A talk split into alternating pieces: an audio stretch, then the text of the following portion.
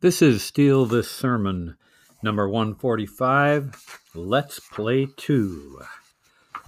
Ernie Banks, the great Chicago Cub baseball player, used to love to play the game so much that he adored doubleheaders since it was twice as much baseball. Before the first game started, he'd always yell to his teammates, Let's play two. Much like Ernie in a different area, I love stealing great ideas so much that I'm not only making this, yes, free advice Sunday, but it's also BOGO Day. BOGO is buy one, get one free. You buy one great idea, you get a second idea free. I love that word, free. Don't you?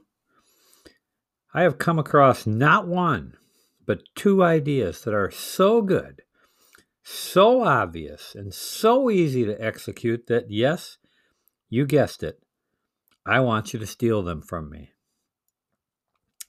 So, here is fabulous idea number one, step by step. Step number one I want you to identify a very young person a niece, a nephew, a son, a daughter, a grandchild, a godchild, someone, oh, say five, zero to 10 years old. What's that? You don't have one? Well, then imagine one. In time, she or he will turn up and you'll have a head start on things. Okay, step number two create a new email address for them. This is easily doable even by someone not good at technology such as myself. And it's permanent in this age of the cloud. And yes, it's free. I just added another address to my free Gmail account, but there's lots of ways to do it. All the address has to do is to be unique and unused. Tom at gmail.com, for instance, is already taken. Try something like Tom Aardvark 55 at gmail.com. It's probably open. You get the idea. Think weird. Step number three every day, this is my choice and the best choice, or every week, or pick an interval of your choice and stick to it. big thing is to stick to it. Send them an email. That is a quote or a story or a truth they should ponder, or even a joke or a photo that would have meaning to a teenager. Here's what not to do don't preach, don't lecture, don't drone. Speak in a way that they can and will hear. This is about them, it's not about you. You have spent a lifetime growing in wisdom. Use this chance to pass it on to them, to give that wisdom a longer lifespan. Give to them thoughts that they won't find without you. Make a difference and have fun doing it. I've been sending emails to my 16 month old granddaughter each day for the past year. Bear in mind, not one of these will see the light of day, perhaps for a dozen years age 12 or 14 or 16 or whenever she's ready. You are, in effect, putting a note in a bottle, corking it and tossing it in the ocean, believing that it will one day be found and be read by her. Just to give you an example of what kinds of stuff might be a fit, these are some messages that I have sent to her in recent weeks. There's five of them. Picked at random. First one.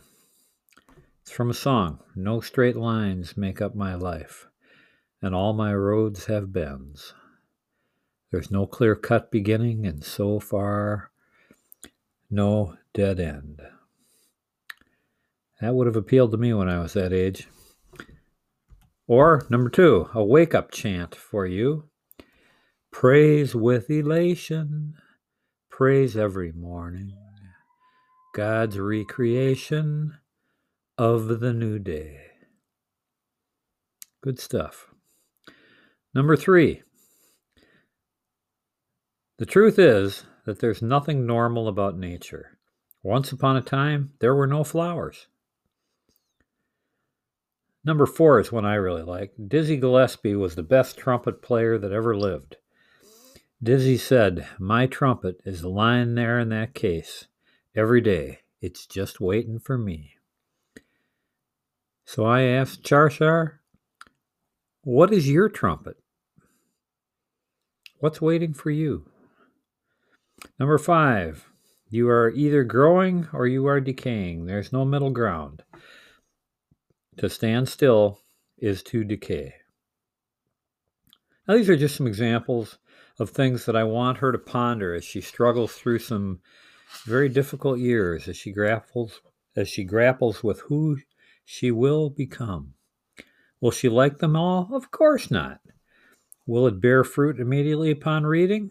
It may very well be laid aside for years before it makes sense to her. It is simply your gift to her, laying in wait for a future her. Hopefully, it will be good for her. It will definitely be good for you to have made a habit of reflecting on what things matter and on what this little person will one day need. Step number four find a way to ensure that at the right time, the recipient knows that the treasure trove exists and how to access it. It is hers. It is hers alone. It is not her parents. It's not for them. It's for her. Only for her. Only for her to decide what to do with it.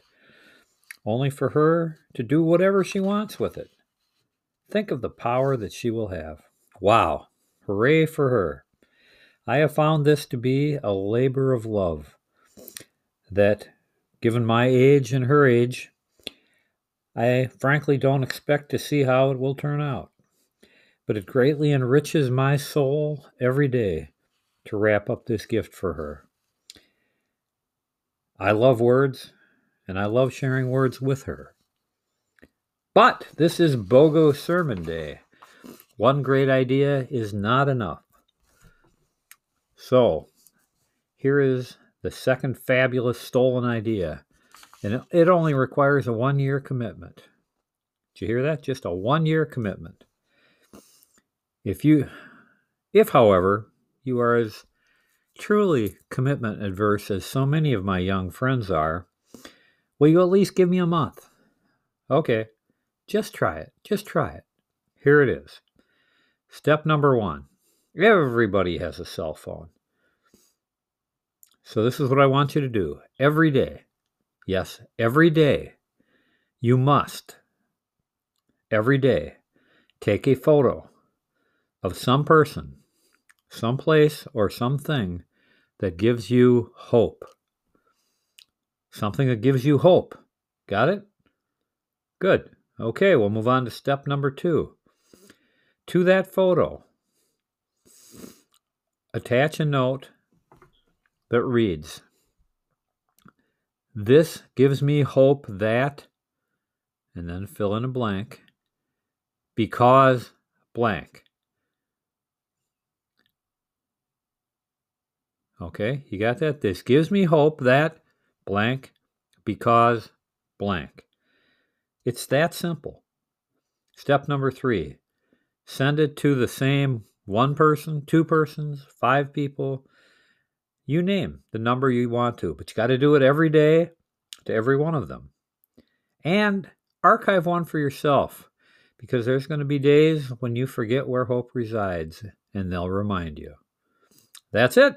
That's the project. This simple project will cause you to search out hope and to treasure hope in all of its hidden places where you never noticed it before. Oh, yeah. And at the same time, it will enrich and inspire the recipients. BOGO.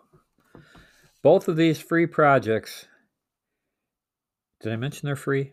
Transform nice thoughts into my favorite words doing stuff. God created us to become something by doing something. God created us to become something by doing something. doing something good. It is really simple. This is how we glorify the divine and at the same time grow our souls. Another BOGO, they're everywhere. Is this a new idea? Not really. Jesus didn't use email, but he did send messages to his children 2,000 years into the future. Messages in a bottle. Messages in a bottle. Yes, he did, through the book. Jesus also didn't have a cell phone camera. His daily photos were parables. He never tired of finding vivid images that continue to stir the imagination of his listeners.